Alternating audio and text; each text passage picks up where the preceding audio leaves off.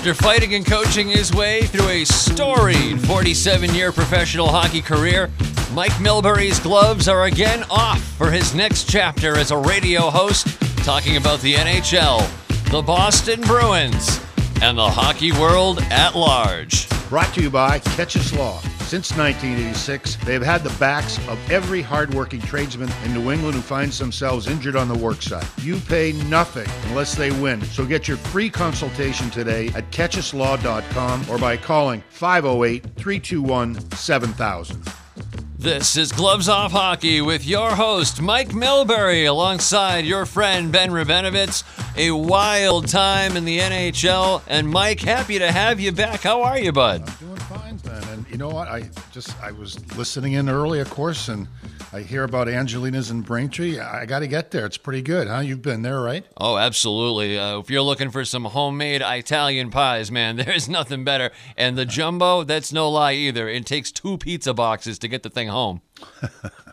well, all right. Enough for the pizza. Let's get back to hockey. Um, I'm going to rehash the week a little bit, which I like to do. I mean, the, the, it started with a road trip, a three-game road trip and the first game was against Colorado in Denver, and it was a 4 nothing whitewash in favor of the Bruins.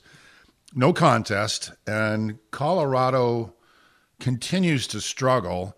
Uh, I know they have some, some big time injuries, and Landeskog and a couple of other guys, but um, it just goes to prove to me uh, how put together the Bruins are right now. I mean, the question I have for you, Ben, is is Colorado still? They came into the season as Stanley Cup defending champions.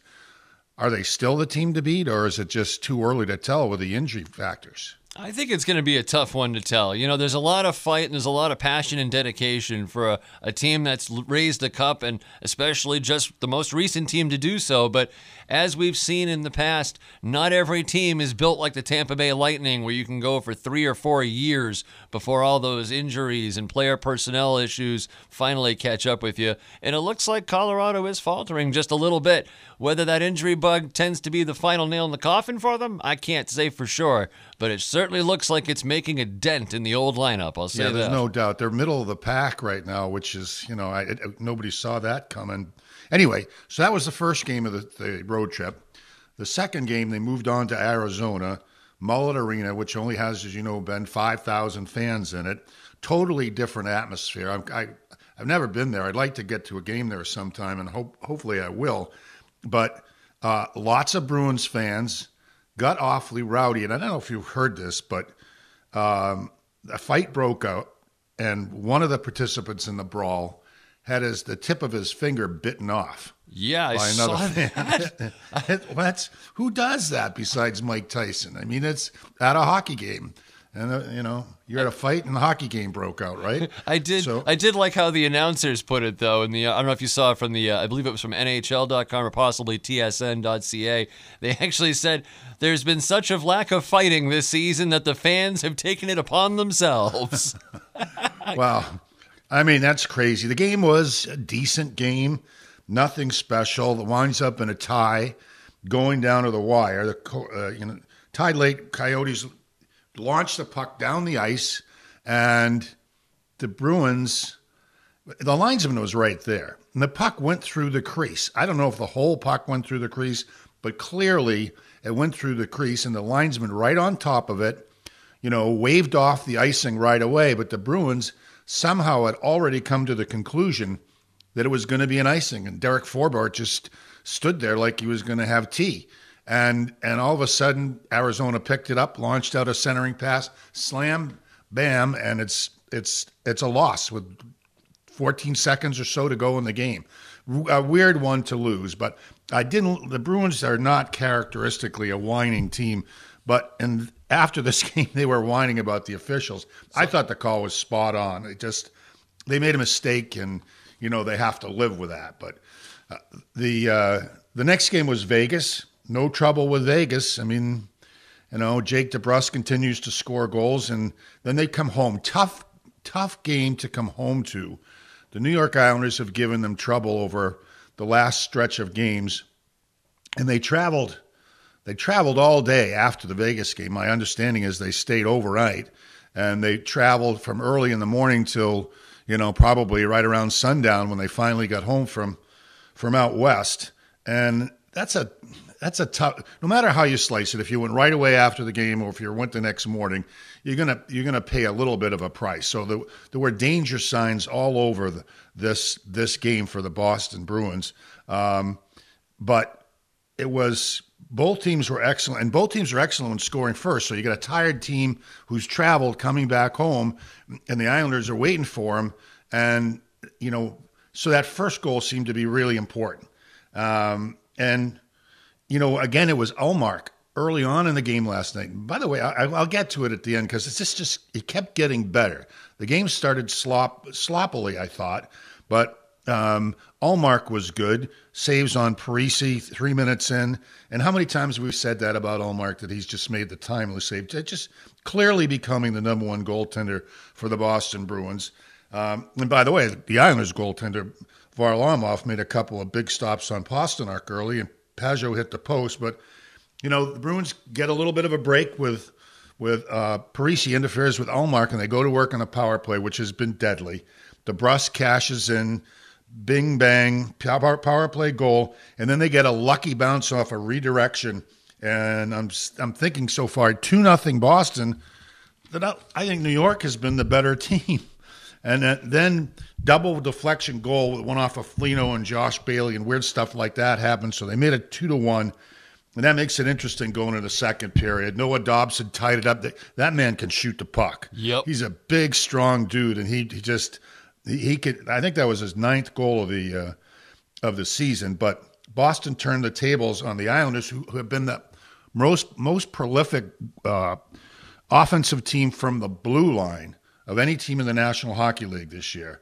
But shorthanded, the Bruins rushed out, and Derek Forbort jumped up and, into the play and got a great feed from Pavel Zacha, and he made no mistake. I mean, it was no mistake in this this one. It was a a, a pretty nice goal and a great feed from Zacha. And this is a so we go to the third, and we're we're seeing a one goal lead. Both teams were great in this. Bees were better defensively in the third, and then another crazy bounce when New York threw the puck out front and Cizikas wound up with a lucky bounce and ricochets off of four. But I think he wasn't involved in the game. Yeah, right. Uh, uh, and it was a slugfest. I mean, there were so many near misses in this one. So it just the game seemed to gain momentum. But you know, you got your money's worth out of this one. There isn't any doubt about it. But I did want to mention, you know, I, last couple weeks I've been on Zacha. Um, I guess I guess it's kind of the lack of emotion that he plays with, but there's no there isn't a lack of competitiveness. You know, he's he's not a big guy, but you know, a bulky guy. But I, I, don't know if you remember, and I don't want to compare him to Jean Ratelle, as it's unfair to Jean Ratelle, who was such a Hall of Fame player. But Zacha has strength in his forearm, so when he pushes his puck, his stick down on the ice, it's tough to get it away from him. He's really, it's interesting that way. And another point I'd like to make about Zacha is his versatility. I mean, Krejci's out. They got to find somebody to play center, and he's young enough so that if if he can figure it out and become a number two center when Krejci and Bergeron depart for you know their retirements, they might have something in Zacha. I mean, he's really he's played so you know I think better and better, fitting in better and better. I'd like to see him shoot the puck a little bit more, but hopefully that'll come. And the other guy I wanted to mention was we just talked about Derek Forbort. I mean, he he's he's on the ice for the most minutes of any defenseman on, on the Bruins roster on the penalty kill. I think it's 93% of the penalties uh, are killed off when Derek Forbort is on the ice. He's really become what I think they wanted him to be, which is a physical player. Um, a guy, but a guy that also still is willing to, like the rest of the team, to get get up into the rush. I don't think he's ever going to be a ten or fifteen goal scorer, but um, he's becoming, you know, a visibly reliable defender. Uh, would you agree with that, Ben? I absolutely would, and I will say the bar was not exactly set very high when we when he came over from Edmonton, and you know, uh, e- even on a couple of other programs that I've been involved with, one individual even challenged Forbort to a race with one arm tied behind his back. It, that's how much little faith there was in his skating game. But that was the first season we had him. What's he, we've had him now two, three seasons now, and I mean, you're right. He's looking like a defensive rock out there, which is great. That's exactly what the bees needed on that back end, and nobody actually, I don't think, thought Forbort was going to be that guy when he arrived, but man, oh man, like you just said, Mike, he really is fit right into that role, and that's complemented uh, uh, McAvoy, Lindholm, and for all intents and purposes, even Carlo to a degree. And I was actually just looking at the list of uh, uh players overall right now and uh, looking to see just through anybody that doesn't have a goal yet. And I'm noticing the only one left that uh, is on the every night roster besides the goaltenders is Brandon Carlo, still goalless. Yeah, I, I, I, can live with that. I mean, as long as he can, and I don't think we're going to live with the fact that he's he's also a plus not, twelve, so that's a plus. Yeah, that's good. I mean, he, he, I haven't seen him making mistakes. I, I don't think we're ever going to get the physicality out of him that all of us would like at his size. But you know, if he can be steady Eddie and play good defense, even if you don't bring the, you know, the punishing part of the game to to the table uh, I think you can live with a big, strong guy who can front people in the in the off in the defensive zone, who can move people out, and not like he's intimidated. It's just wish he'd be a little have a little more snarl, if you know what I mean. Absolutely. I mean, even if you look at some of the other defensive pairings out there, Connor Clifton finds himself a plus 13 right now, two goals, seven assists, not too shabby a season at all. And again, even last season he, we, there were doubters on the Clifton camp, and he's another guy that, just like Derek Forbort, clearly got the message from management or coaching and adjusted accordingly. And now here we are rolling right along, and yeah, he's part of that. You success. know what? And let me let me just finish up the recap of the game last night.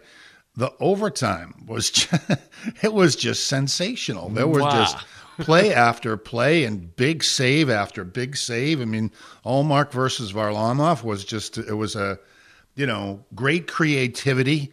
They used all the space they could possibly get. They had a breakaway, the Islanders did. Bruins had a two on one chance. I mean, and then I thought to myself, well, uh, the shootout's probably going to be anticlimactic. Far from it. I How wrong I mean, you were. I mean, the goal by DeBrusk was, you know, you could see. To me, it showed the level of confidence that he's he's risen to in his career whatever problems plagued him in the past. It looks like he was he came in, he was comfortable, waited his time, and when it when and the when the opportunity presented itself, he sniped, and it was it was a terrific goal. They made it interesting. Who scored? Was it Bailey? I think scored for uh, New York. Doesn't matter, but then the game hinges on what Pastrnak can do. And he done did it he done did it as right. I mean, he, he you know, it's funny. I watch all these guys on the penalty on the the penalty shots were, um, and they mentioned it. Brick and Jack Edwards. That they really have slowed it down. It makes it difficult for the goalies to get a read. Remember, it was people used to speed up on the penalty shot to get some movement so they could go laterally with some some speed. But now they just push it forward. They change speeds from from medium to slow to slower, and, and then and then quick moves at the end, which is what Pastrnak did on the game winner. And it, and it was, you know, I don't know how the goalies adjust to that, but it's a it clearly is a trend, and it's been a trend towards more successful uh, penalty shots in in the shootout. So interesting game. One, I think for me, the game of the year, and we're going to have uh, a guest on in a minute, Kevin Kurz, who's the covers the New York Islanders, and you know, I'm wondering with a team like the Islanders playing like that last night, how can they have lost five out of their last seven games and be in the position where they're at? We'll find out what he has to say when we come back, Ben. That's right. You're listening to Gloves Off Hockey with Mike Milbury and your friend Ben Rubenovitz here on 1510 WMEX, being brought to you by Keches Law. Right back at it here on Gloves Off Hockey. Mike Milbury in the house, and we have a very special guest joining us, Mike. We do. Uh, joining us is Kevin Kurz, the beat, beat writer for the Athletic, covering the New York Islanders. So it's a it's a timely visit. How are you, Kevin? Good, Mike. How's it going? It's going. Hey, listen, are, you you came to Long Island how long ago? Uh, really, like almost exactly a year ago. Um, I, I, I was originally in Philadelphia. I worked for the Flyers for ten for ten years, and then I covered the Sharks for ten years. So it's kind of been kind of been back and forth. And are you living on the island now? I'm in Astoria, so I wanted to be close to Manhattan, but it, you know, close also close enough that I can drive out um, to where the Islanders are. You know, they have that that gorgeous new rink, so it's it's a lot easier to get to to to that rink now from you know from the city. Right. Uh, t- tell me about the new building actually, which has been open just about a year now. But but you know, when I was on Long Island, we obviously played at the Coliseum, which was, you know, uh, functionally a dump. I mean, we had twice where the, the the, the restrooms above the locker rooms, uh, the the floors collapsed, and we had sewage all over the professional New York Islanders locker rooms, and it took us weeks to clean it up. It was it was gross, but yeah. but when the game was play, being played, and it was a big game, it was a Ranger game, it was a playoff game. The building could be electric. Is there any of that in the new spot? I, I think there is, and you know, it, it's it's tough for me to speak on how much the fans appreciate having a home now, but that is the sense I've gotten just from from the people that I've talked to and, and what I've seen on social media is that getting this building was obviously something that that they've wanted for so long, and um, it, it really is a, a, a beautiful arena. Um, the, the locker room's beautiful. The the I think it's it's one of those that it's big, but it's not too big. I feel like some of these other buildings feel way too cavernous, and and this one doesn't feel like that to me. Um, and I think the building in Detroit also did a good job with that too, where it, it, it's big, but it still it still feels like it still keeps that atmosphere. You know, when the teams there have been a couple games, especially this season, where the Islanders have come back. They've they've had a, a fair amount of third period comebacks, and that place has been loud, man. It's been rocking, and um, obviously this year it helps that the team's a little bit better than last year. Uh, they had trouble gaining any traction at all at any point last season, but um, I, I think that the the fi- finally that now that they have this home is something that the players that have been here a while I think certainly appreciate it, and, and the fans for sure. Um, you know uh, that building has been pretty full more nights than not, and, and even when the building's not at capacity, it still to me has a pretty good atmosphere for hockey. Well, before we get to the team, I I want to talk quickly about my old friend and colleague Lou Lamoriello still controlling everything under the sun in the organization? Is he at about what seventy five? He's eighty. Is he eighty? Yeah. Oh my gosh! Oh, wow, yeah, I didn't even realize his that. His 80th birthday not too long ago. Yeah. Wow. Um, yeah, that, that's the sense I get. I mean, you know, obviously information is kind of at a premium, and um, you know, like just for example, we don't really have much of a sense when Adam Pelech's going to return.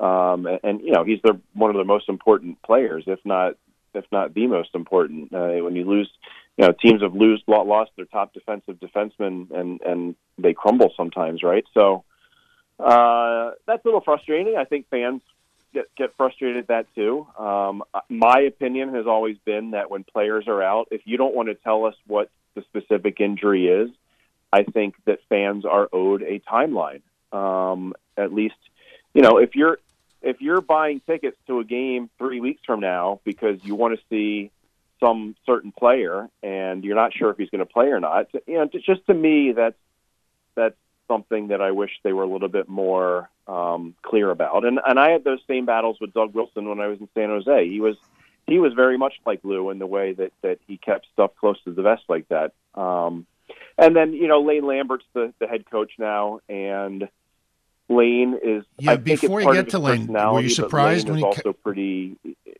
He doesn't really go into the kind of detail that Barry Trotz did when when yeah Barry yeah. Well, I want to sure. ask you: Were you surprised when he fired Trotz? Did that surprise you? It did. I don't think anyone blamed Barry Trotz for what happened here last season. Um, it, it was it, so much of it. I think was circumstantial, and and and, and obviously none no, no one wants to make an excuse. No hockey player wants to make an excuse. But the way they started last season with 13 on the road, and then they were really the first of one of two teams to have to play through a COVID outbreak, and the league didn't do them any favors when they made them play through it early before they started shutting games down. And in the second half of the season, this is an older team. They had the most compacted schedule of any NHL team in the second half. So right away, that was going to prevent them from ever getting back into the mix because there was just too many games in too short a period of time, crammed all together. And so again, I don't think anyone blamed Barry for for what happened. But that said, they are playing. First of all, it's a more entertaining style, I would say, under Lane Lambert, and and they've had some moderate success so far. They're hanging in there. I still think they're short some pieces up front, but um, that's not Lane's fault. He's working with what he has, and, and I think he's done a pretty good job so far. Um, it's no surprise that he'd keep things close to the vest because Lou's not going to have it any other way. You know, you, mm-hmm. have to if you're working for Lou, you're going to have to follow Lou's rules, and you know, I guess he can be on his own in the locker room, but when it comes to public perception and, and interviews, he's going to keep it close to the vest. Anyway, let's get to the team. The Islanders, it's my understanding, have lost now five out of seven. Is that correct? Um, yeah, yeah, okay. Counting the overtime loss, yeah, right. right. But yeah. but last night in Boston, were you in Boston? I wasn't. I was not. Yeah. I'm in Tempe well, right I, now. Well, it was a sensational yeah. game. You must have seen it, or yeah. parts of it anyway. I did, yeah. But it was mm-hmm. also very quirky. And my thinking was, I mean, this was. I know Boston came off a tough travel schedule, but the Islanders went toe to toe with them, and right into the overtime, which was great. And I know they've had success against the Bruins recently. That's the toughest I've seen a team play against the Bruins. I mean, they've lost some games, but this was this was most of the games the Bruins have been able to dominate. They didn't dominate that game last night in any way, shape, or form. How, are they not playing like they played last night regularly, and, and why? No, I would say they're not playing that reg- way regularly. I think there have been too many times where they've played down to the competition, and that's why the record is sort of, you know, it, it's decent so far, right? 17, 12, and 1. It's, that's a playoff position. I think they're in the first wild card spot right now, but there have been times where you know they they got shut out by Arizona for God's sakes. For example, um, a couple weeks ago they dropped a game to the Flyers. Um, they've had to come back a couple times against teams where some of the teams, which are top teams, that they had they had won their most exciting game of the season so far was a three goal comeback against Colorado. Um, but then you know they go into Columbus the day after Thanksgiving and they have to fight in the third period to come back and beat them. So I think they just I think they know that when they are all playing on the same page and, and playing their brand of hockey, they're a really good team, but they just haven't done it consistently enough for whatever reason. And maybe that's just the case of a veteran team knowing when to turn it on, knowing that this might not necessarily be the most important time of year, but when they've played against these top teams, they they really have shown up. Um, and if they don't win those games, they're at least close, and, and that was the case last night. So we'll see if they can get away with that.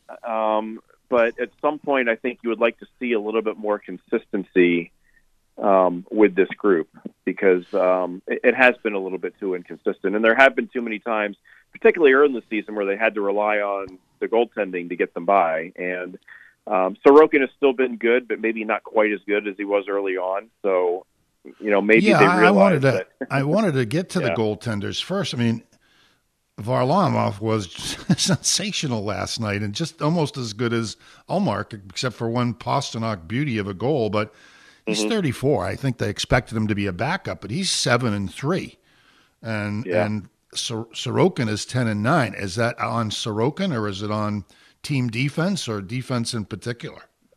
Well, Sorokin hasn't gotten as much goal support, particularly in some of the home losses, um, it, which is uh, funny because last year, last year was the direct opposite. It wasn't. It was Varlamov who wasn't getting the goal support. Um, but you know, Varlamov is 34. Eh, for for a little while there, it was. I think the first 12 games, the pattern was Sorokin would play two, Varlamov one, Sorokin two, Varlamov one, and and that to me seemed like a pretty good balance for.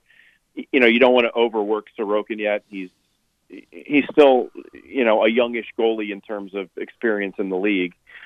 And Varlamov's a good goalie. You know, he struggled a little bit last year because he was coming he was coming into the season off of surgery. He didn't have a training camp. He missed the first few weeks of the season. So I think that led to his struggles. Um, I've had goalies tell me in the past, as you have too, I'm sure, Mike, that training camp is so vital for these goalies to get their games in order. And when they don't have training camp and they miss the early part of the season, that's a huge. It's really tough for them to catch up. And I think that happened with Varlamov last year, but he's still a pretty darn good goalie. I mean, 34, he's not quite over the hill, and I think they have a good relationship. I don't think this is a, a situation where either one of them will get upset if the other one is getting playing time, and it's a really nice luxury for the Islanders to have. And and to me, that's the strength of their team is their goaltending tandem.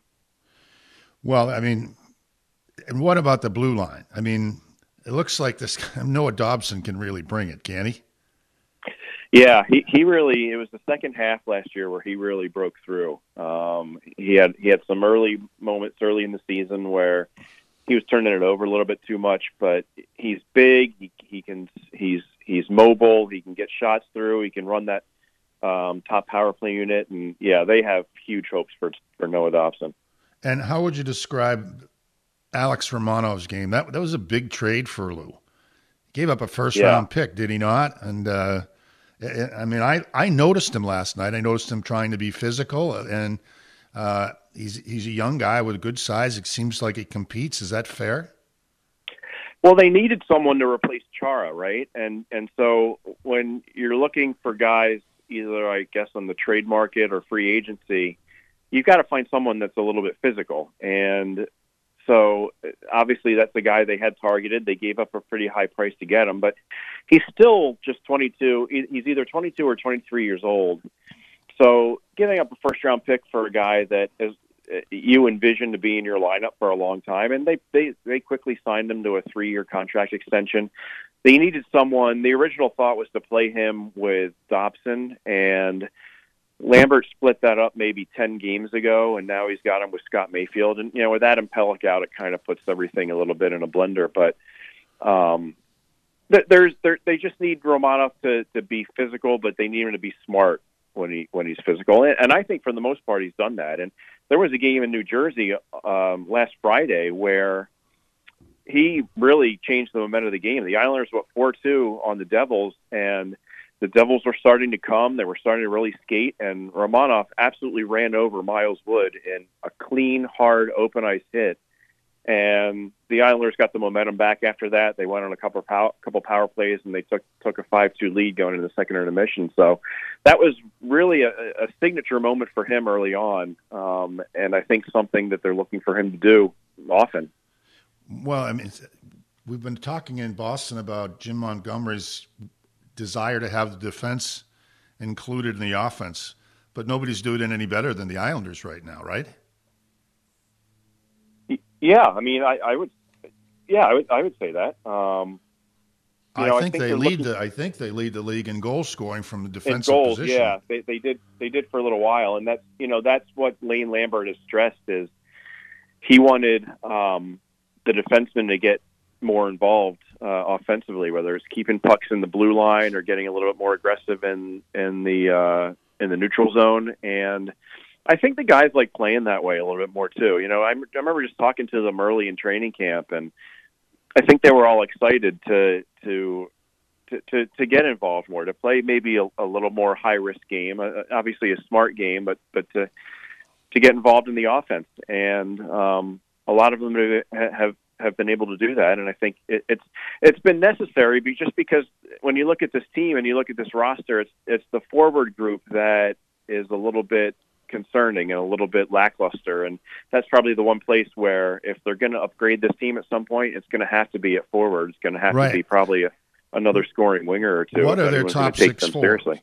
What are their top six forwards? You have to call it Brock Nelson, Anders Lee, Barzal. Yeah, uh, Barzal's in there. Um, Is Beauvillier when he's in the lineup? Yeah, I mean, uh, yeah, I. I they hoped he would be. What's that? They hoped he would be top six, right? They hoped he would too. Yeah, and they're you know they're hoping Oliver Wahlstrom um, kind of emerges too, and I think he's taken some steps here over the the last couple of weeks. They've had him with Barzal for a little while. Um, you know, Zach Parise's having a good year. I think he's got nine goals.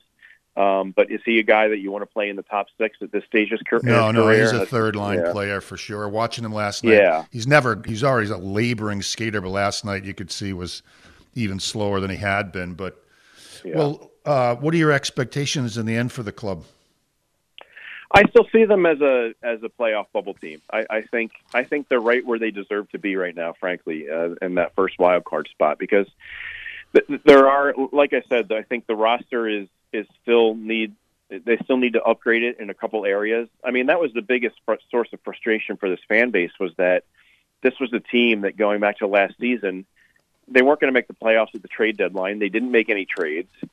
Uh, they go into the off season, and Lou himself even mentioned, you know, the fact that he was going to have to make some hockey trades to upgrade the roster, and he didn't do that. There weren't any trades made. There weren't any significant free agent signings, and so basically, it was run run back with the same same crew, and it's kept them afloat right now. But I, I think at some point he's going to have to do something, and again, it's going to have to be something with with the forward group because they just lack a little bit they just lack scoring power a little bit uh, on the wings, um, at least for my liking. And and and in a perfect world, they'll find someone that can really mesh with Barzal, uh, because I think he's playing really well, and um, he's still their most offensively talented player. And it's just been a struggle to find anyone to to really mesh with Barzal since Jordan Eberle left.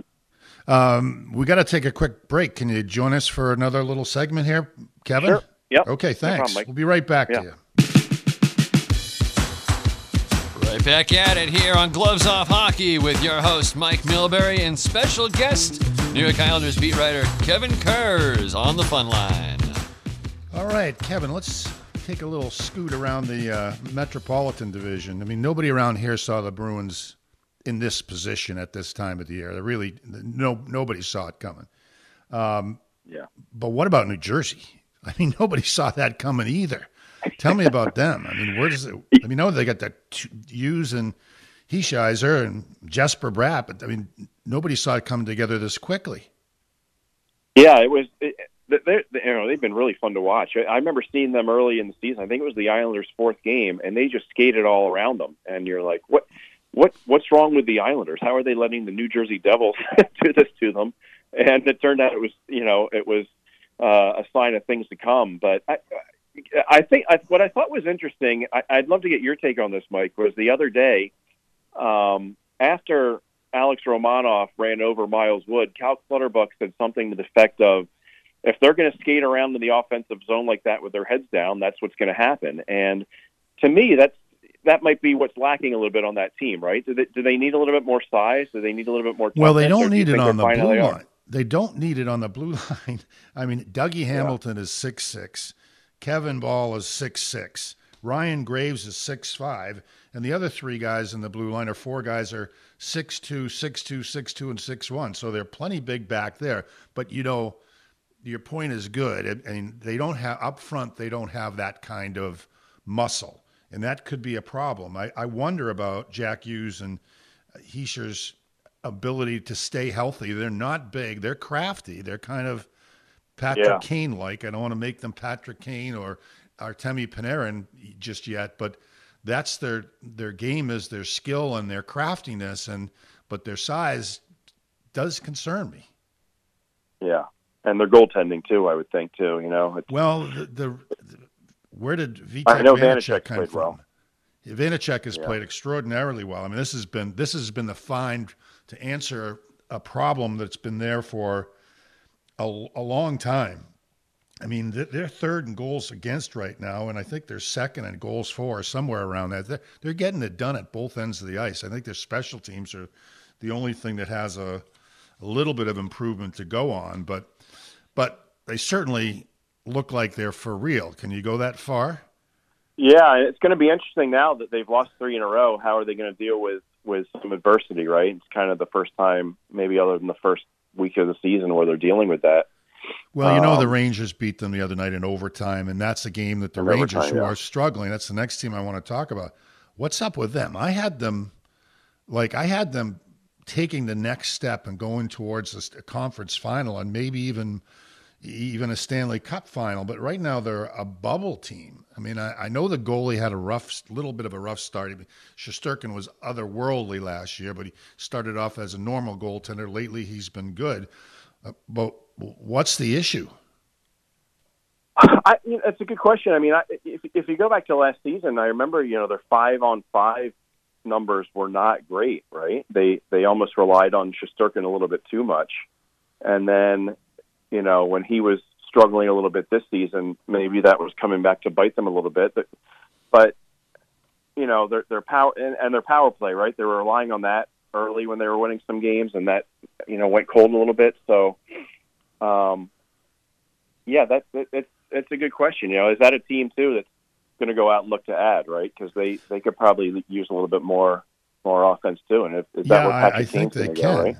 And one of the yeah. things I think that has been disappointing is the lack of advancement. And, and Kaapo Kakko was second overall, and Alexis Lafreniere, who was the first overall mm-hmm. pick. I mean, they haven't really done the things that guys like Jack Hughes and Nico Hischier have. Yeah, and you know, it's at some point, right? Time's kind of getting shorter. Those guys gonna, you, you know, every team has those guys, right? That they're just sort of the young guys waiting for them to pop a little bit. Like here, it's Beauvillier and Wahlstrom that we talked about, but they weren't top two picks. so, you know, when are those guys gonna gonna start having more of an impact? It's it, it's fair. You know, they, I know they had some nice moments in the playoffs last year, and you would hope they would build off of that if you're a Rangers fan, but it, it hasn't quite happened, right? Yeah, maybe the maybe the game Monday and a big win against uh, which now is a newly revived rivalry against New Jersey um, gives them some juice and can carry them forward. But I, I just have been surprised that um, I think they're better than that. I mean, they have some dynamic forwards up front. I mean, Panarin is fun to watch. I mean, Kreider's mm-hmm. been uh, incredible on the uh, on the power play. I mean, they seem to be I mean, they they seem to have a one-two punch at center that's that's pretty darn good, but um, it hasn't come together, and I'm I just been surprised by that. Um, yeah. Tell me about, you know, the Pittsburgh Penguins went the geriatric route over the summer. They signed all their old guys, and they thought uh, they thought they, you know, it was going to be another last run or maybe two years of a run, and and they started off in a brutal stretch. But they are now 10 1 and 1 in the last 12. Is this going to last? Yeah, that's you know, that's one team I haven't actually seen the Penguins yet. We we haven't seen them at all. Um, but you know, anytime you got Crosby and Letang and Malkin, right? And and I know, you know, I, I always thought Jeff Carter was an underrated player, and then when he gets there from L.A., he was he was really good at first, and he's another guy that's a little bit older. Um, can he continue to produce at the pace he, he has since he's been a Penguin? I think that's a huge key for them um, because I think he can still be such a difference maker when he's on his game. With his, I, I, frankly, I think he's always been one of the more underrated players in the league, um, just for his two way play and, and, and what he can do. Um, I think he's kind of so. worked his way back to the third line, and I guess at this stage of his career, that's not all bad because if they get nicked they can always move him up front. But, you know, Guentzel, Rust, uh, Rickard Rakell, Jeff Carter go along with Crosby and Malkin. It's pretty good selection of top six forwards, and, and it looks like Tristan Jarry is becoming a pretty reliable goaltender. Yeah, and I, I just can't see that team missing the playoffs. Can you? I mean, well, I did earlier in the year on that roster. I just I, I, even when I they were did earlier in the year, and then all of a sudden um, they caught I caught a wind and um, yeah, that's a that's a hell of a run, 10-1 and one. It is, yeah, yeah. I mean, um, the whole and the Capitals are doing the same thing right. I'm just going to. That's the next team. They're seven yeah. two and one in their last ten games, and they're um, and they're doing it without Wilson. They're doing it without Backstrom. Um, those are huge losses for them. I don't know if Backstrom's ever going to come back, but um, what are their odds of breaking through and making a playoff run? Yeah, I mean that was the team that I thought early. If if you asked me early in the season, that was the team I didn't really have much faith in. Right, I thought they were going to be the ones that sort of slipped back um, this season, but you know, maybe they're getting maybe they're getting fueled a little bit by by Ovechkin's goal chase, right? You know, he saw he gets 800 last night, and they shower him in champagne when he comes into the dressing room, and maybe that's given them a little bit of a jolt.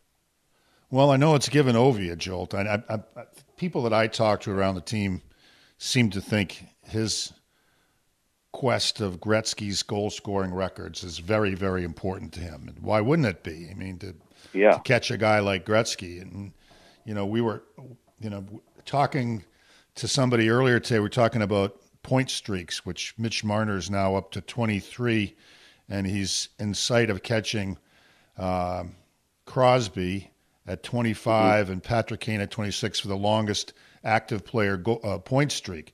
But you know the top two, the top two are just ridiculous. 51 from Gretzky and 46 from Mario Lemieux. That's straight yeah. games, points in straight games. It's just mind-boggling, isn't it?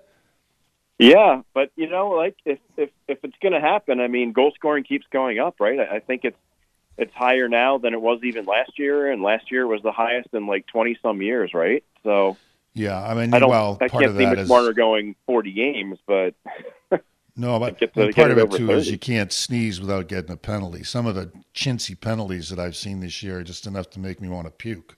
Thank you very much. yep, we're in agreement there, boys. um, and lastly, I want to talk to you a little bit about Carolina. Have you got a view on them? They seem to be quietly under the radar, but they and they've been good the last couple years. But can they? Can is their goaltending good enough? Can they break through? Can they become a, an elite team? Can they get to a Stanley Cup final? I, I I'm not sure yet. I, they seem to be.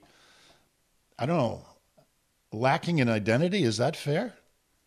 Yeah, I, I don't. I, I mean, they were my preseason Stanley Cup pick, and one of the reasons why was was because I thought them getting Brent Burns um, in place of Tony DeAngelo was a was a real upgrade. Um, I mean, Brent. Maybe I'm a little biased because I covered Brent Burns for ten years on the Sharks, but he's a guy that keeps real good care of himself. I think he can be an effective player as he gets older in age, and he was real good the other night when when they were on the island. Um, the, the Islanders weren't very good, and they they got smoked pretty good, three nothing. But um, I, I do like that team. You know, they, they've they've had their playoff disappointments that I think sometimes you need before you take that next step, and I think they're going to be a team that's that's going to go into the playoffs with something to prove, and and I think I do really think they have the talent just up and down the lineup, and and you got to love Rod Brind'Amour as the coach, don't you? I mean, yeah, the you way do. He can get these guys fired Rob, up. I think Rod the Bod. I just, uh, yeah. I just wonder, I just wonder about their goaltending, but you know, you yeah. can't do it without the goaltending, and it's got to be good. It's got to be consistent, and and you know, I mean, we saw Colorado win it last year with just an average goaltender, and so it can be done. But you know, I'd much rather take my chances with Tim Thomas than an average goalie. So Anyway, yeah. Kevin, thank you so much for coming on. Thank you for your time. Thank you for your updates, and uh, we'll talk to you soon. Yeah, you got it. Anytime, Mike. That was a pleasure. Thanks. All right. See ya. Gloves Off Hockey here with Mike Milbury and your friend Ben Rabenovitz. It's beautiful night here in Boston. Mike, that was great to have Kevin on with us and giving us a real good look down at the Islanders lineup and kind of around the division here. But we got a lot to break down here with these bees still. We got to look ahead to the game with the Kings coming up tomorrow night at TD Garden. And then we've got uh, quite a homestand ahead of us here. But yeah, five in a row, Ben, which is you know good, especially around the holiday. I think they have one. I don't know if it's Jersey on the 23rd, but it's um, it's a good chance to uh, you know sort of solidify things. Not that they haven't solidified things at home, but um, you know I was going to use this this segment to talk about a couple of things. One of them is disappointments.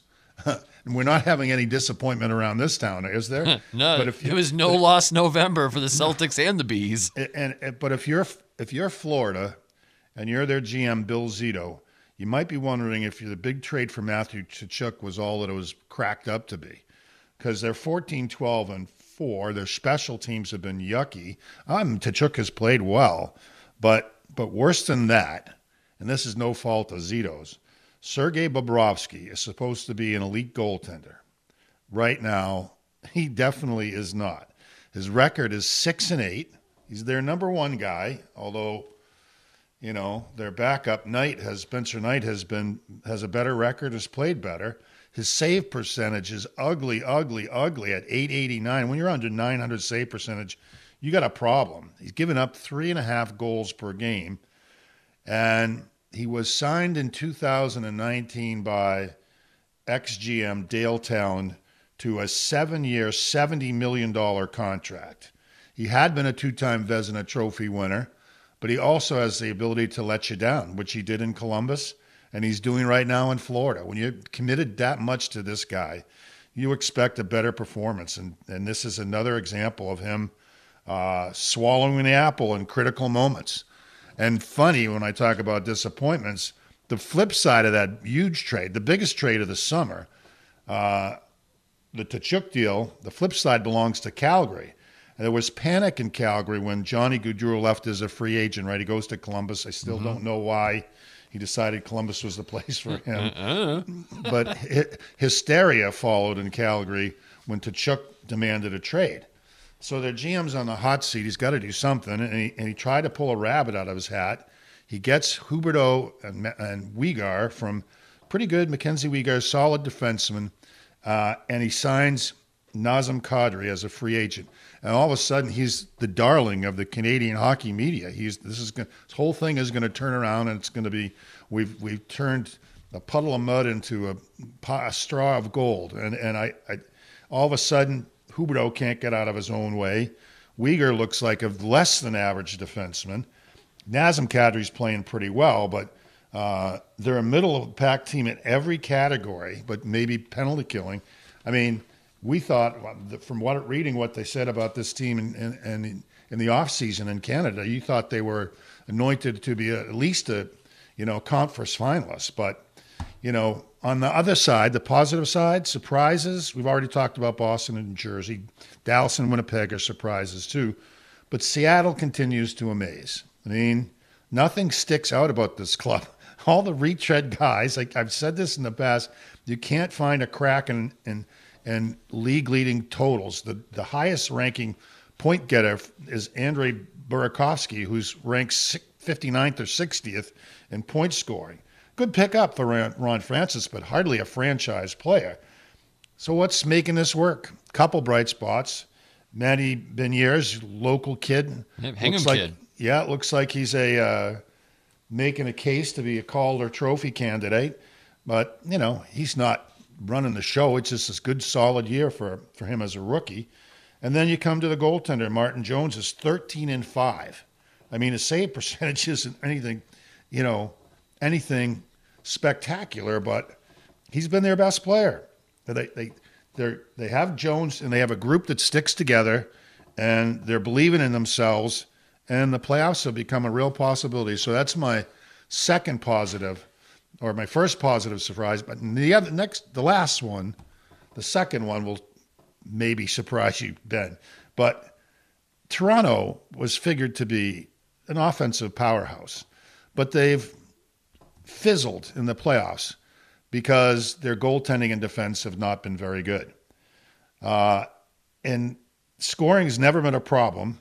It's defending and goaltending uh, that have been lacking. Apparently, not anymore. The two retread goalies, Ilya Samsonov is nine and two, nine thirty six save percentage. Matt Murray seven and one. I mean, he couldn't stop a beach ball for a while there, and and their defense loses their best player, Morgan Rielly, and a regular in Jake Muzzin, and they're rolling. They have a 15 game point streak. 15 games. That's a lot of games to get at least one point, 12 0 and 3. And Mitch Marner, we talked about earlier, on, on his own personal point streak of uh, 23 games. And, and it's, it's just been a marvel to me to see Toronto, who looked like they were going to be just another team with that goaltending tandem and that set of defensemen. But somehow, just like the Kraken, they've started to believe in themselves and they've come together. Absolutely. And, you know, I'm just as shocked by the Maple Leafs right now as you are. I mean, we all watched the beginning of the season unfold the way that it did, and it looked like it was going to be another one of those their year kind of situations. Uh, coming from the Boston fan perspective, we always love watching the Maple Leafs, the Montreal Canadiens, and a few other choice teams kind of twirl in the wind for a while there. But yeah, go figure. You lose a couple of top uh, defensive guys, and all of a sudden the whole dynamic changes. And, you know, that's just one of those weird things in hockey that no coach, no GM, no anybody really could really plan that out. It's just part of the game. The hockey gods woke up one day and said, you know what? It's going to start to work now. And lo and behold, look at it. Matt Murray, like you just said, on fire. We were writing him off just a few short weeks ago. Yeah, he, I know, and he has been a great goaltender, and uh, you know we'll see if the other guys can live up to it. But you know, there's nothing like hockey to have the group mentality come together to give you some success. Guys hang in there against some adversity, like their defense going down with injury. Um, guys like Murray, Samsonov getting a second opportunity or maybe a third opportunity to get the job done, and all of a sudden, you know, these are proud professional athletes, and and Toronto is looking like um, they want to make a they want to make a statement here. Tavares is having a great year. Marner's having a great year. Nylander's getting his points. Um, Matthews, as we talked about, has been playing both ends of the ice, and if your best player is going to be like that, he's obviously a great goal scorer. But in order to get it done in the playoffs, we all know you got to have a solid number one center who also believes in playing in his own zone. And looks like Auston Matthews has figured that out. What do I? Um, few, go okay. ahead, Ben. I was I was just going to ask you if you had any updated thoughts on where you thought Patrick Kane was going to land in the trade deals coming up, but it's been a wildfire of the rumor mill to say the least. Well, you know, I don't know what to believe. I mean, the Rangers were in the hunt. Could they use them? Can they afford them? What do they have to give up? Boston certainly, you know, we want to make a statement game. I'd think Patrick Kane would love to be in either Boston or New York. I mean, Toronto certainly doesn't need him. Um, the Islanders could probably use somebody like that. Um, and also Sean Monahan out of the uh, Canadiens. I mean, even though they just picked him up after Calgary kind of went kapoots for a little bit there, uh, now they're talking about him looking for a new home as well. Well, I know Kent Hughes, the GM in Montreal, is he's not going to sit still. He knows he's got work to do in front of him. You know, I don't think Patrick Kane certainly is not a destination for him. He doesn't want to be there, and I, I'm going to assume Kane has right of refusal over any destination. But um, he's going to want to go. If he's going to go anywhere, he's going to want to go to a, a team where he can have fun and content, and that means he's going to factor in who is the coach what how good is the team and what is their style? And you know the money's in the bank. He's 10 11 million whatever he's making a year. He's not going away. He's not going to lose that. But he's uh, clearly a guy that people are going to covet down the end. And and uh, he'll have some say in, in the end. I think he'll have a, a good deal of say in where he goes. So it'll be interesting to watch. But while we're on top end players was taking a stab today. I was look, looking at Erik Karlsson, his stats as a defenseman. This guy was an offensive dynamo in Ottawa, and he kind of lost it, got hurt for a while. Remember, now I think he's sixth overall in scoring. And I led me to start thinking about it's early, but Norris Trophy candidates. He's got to be right at the top of the, the list. Would have had Hampus Lindholm on that list about 10 games ago, but he, he got quiet for a while and offensively. And Cale Makar from Colorado, you're always going to when you talk you talk Norris Trophy for the next ten years, his name is going to come up. But right now, Erik Karlsson seems to be in the driver's seat, putting up fantastic numbers for a defenseman. He is, but just like Bobrovsky, of all the times they've tried to say, well, maybe we can finally trade him, maybe we can get a market piece for him, another one of those gigantic contracts with silly number of years on it. I don't even know how many he's left, but didn't he sign a eight or nine de- uh, year yeah, deal he did. just two he or did. three seasons ago? And well, I think it was a little more than that, but he he he had all sorts of injuries with his heels and Achilles and that sort of stuff. But you know, then we were talking to Kevin Kurz, you know, who covered San Jose, and he said sometimes people in San Jose, you know, it's the sunny weather, laid back California attitude.